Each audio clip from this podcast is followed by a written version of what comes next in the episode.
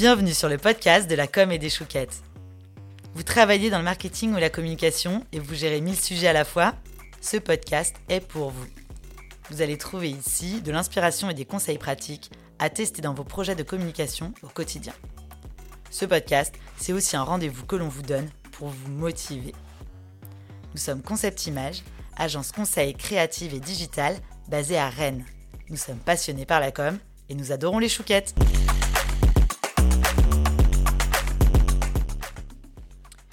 Alors, aujourd'hui, on va parler de web design et on va essayer de répondre à la question pourquoi présenter une seule proposition pour un site web? Ce qui peut paraître plutôt étonnant. Alors déjà, présenter une seule proposition graphique quand on crée son site, ça ne veut pas dire euh, qu'on a manqué d'idées, qu'on a négligé le projet. Bien au contraire.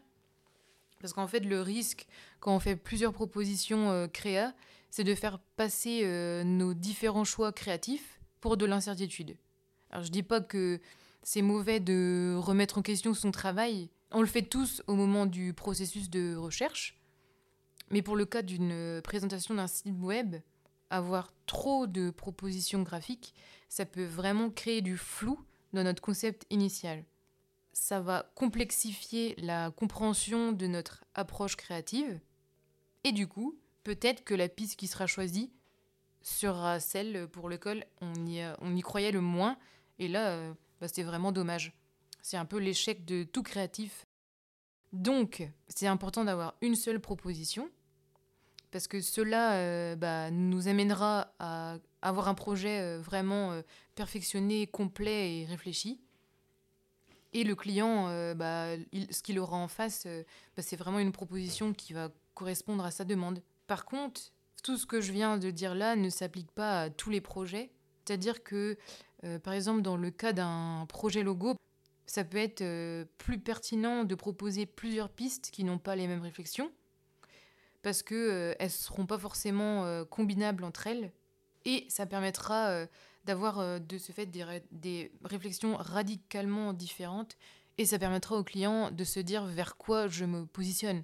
Parce que dans la création d'un logo, on est euh, sur la création d'un univers de marque. Donc c'est autre chose qu'un site web. Donc grâce à ces propositions différentes de logos, le client pourra décider de se positionner sur tel ou tel axe. Mais encore une fois, chaque graphiste, chaque designer a sa propre méthode.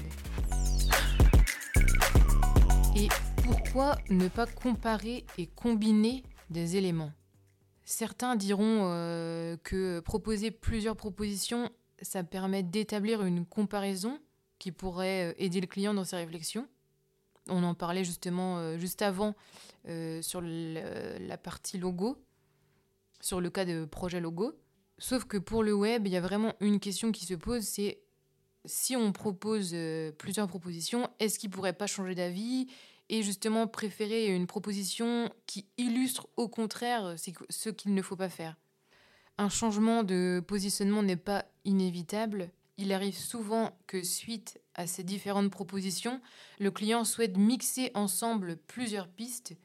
C'est rarement la meilleure des solutions parce qu'on se retrouve avec une tambouille, euh, un, rendu final euh, qui n'est plus le résultat d'une réflexion cohérente mais un, énorme patchwork, un mélange d'idées euh, qui va rendre finalement la proposition euh, très bancale. Et si notre seule et unique proposition ne plaît pas, comment on fait? Parce qu'effectivement, on pourrait se dire qu'avoir plusieurs propositions graphiques, l'intérêt c'est que le client puisse euh, ait plus de choix et donc qu'on ait plus de chances que ça plaise au client. Sauf que dans la création euh, d'un site web, le but premier, c'est pas de plaire euh, à son interlocuteur, contrairement à ce qu'on pourrait penser. Le but premier, c'est vraiment de répondre le plus parfaitement possible à la question posée, euh, autrement dit au brief.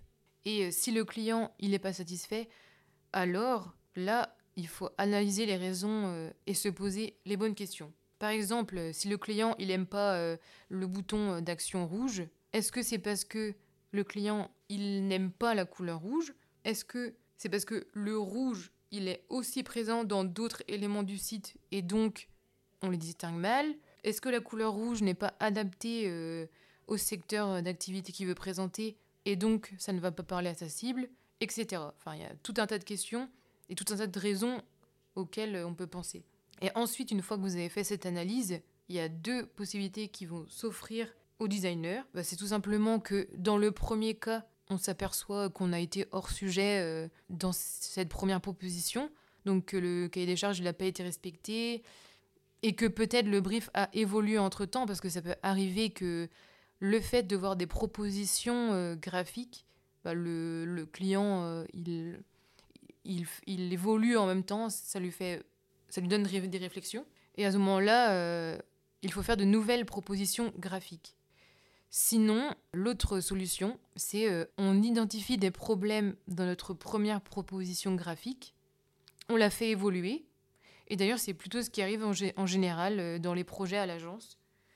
C'est-à-dire que euh, ça peut arriver que le client n'est pas au clair avec la proposition graphique, et en fait en fonction de ses remarques, on va comprendre le problème et on va proposer quelque chose de, plus cohérent et ça fonctionne très bien.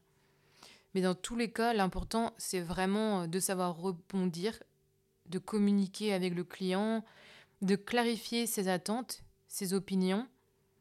Et euh, bah, de toute façon, toutes les remarques euh, sont pertinentes, qu'elles soient positives ou négatives, puisque c'est grâce à celles-ci que le projet avance et qu'on peut faire une proposition encore plus pertinente que la proposition de départ. C'est d'ailleurs super intéressant de de voir euh, les maquettes, euh, on appelle ça les maquettes old, à chaque fois, euh, les anciennes maquettes et les dernières maquettes, quand on les met côte à côte, on voit l'évolution. Et c'est toujours intéressant de regarder ça. Donc voilà, merci pour votre écoute. C'était Marine au micro, membre du studio de Concept Image. Et derrière cet épisode, toute l'équipe de Concept Image qui rend ce podcast possible. À bientôt! Le podcast de la com et des chouquettes est produit par l'agence Concept Image. Si comme nous, vous êtes fan de communication et de chouquettes, enregistrez ce podcast dans vos favoris et mettez-lui des étoiles sur votre plateforme d'écoute. Et pour assurer votre prochaine pause chouquette, inscrivez-vous à la newsletter Concept Image sur notre site www.concept-image.fr. Vous serez alerté à la sortie de chaque épisode et serez invité en prime à nos webinaires mensuels de la com et des chouquettes. Enfin, pour votre prochain projet de communication, appelez-nous, ça nous fera trop plaisir. À bientôt!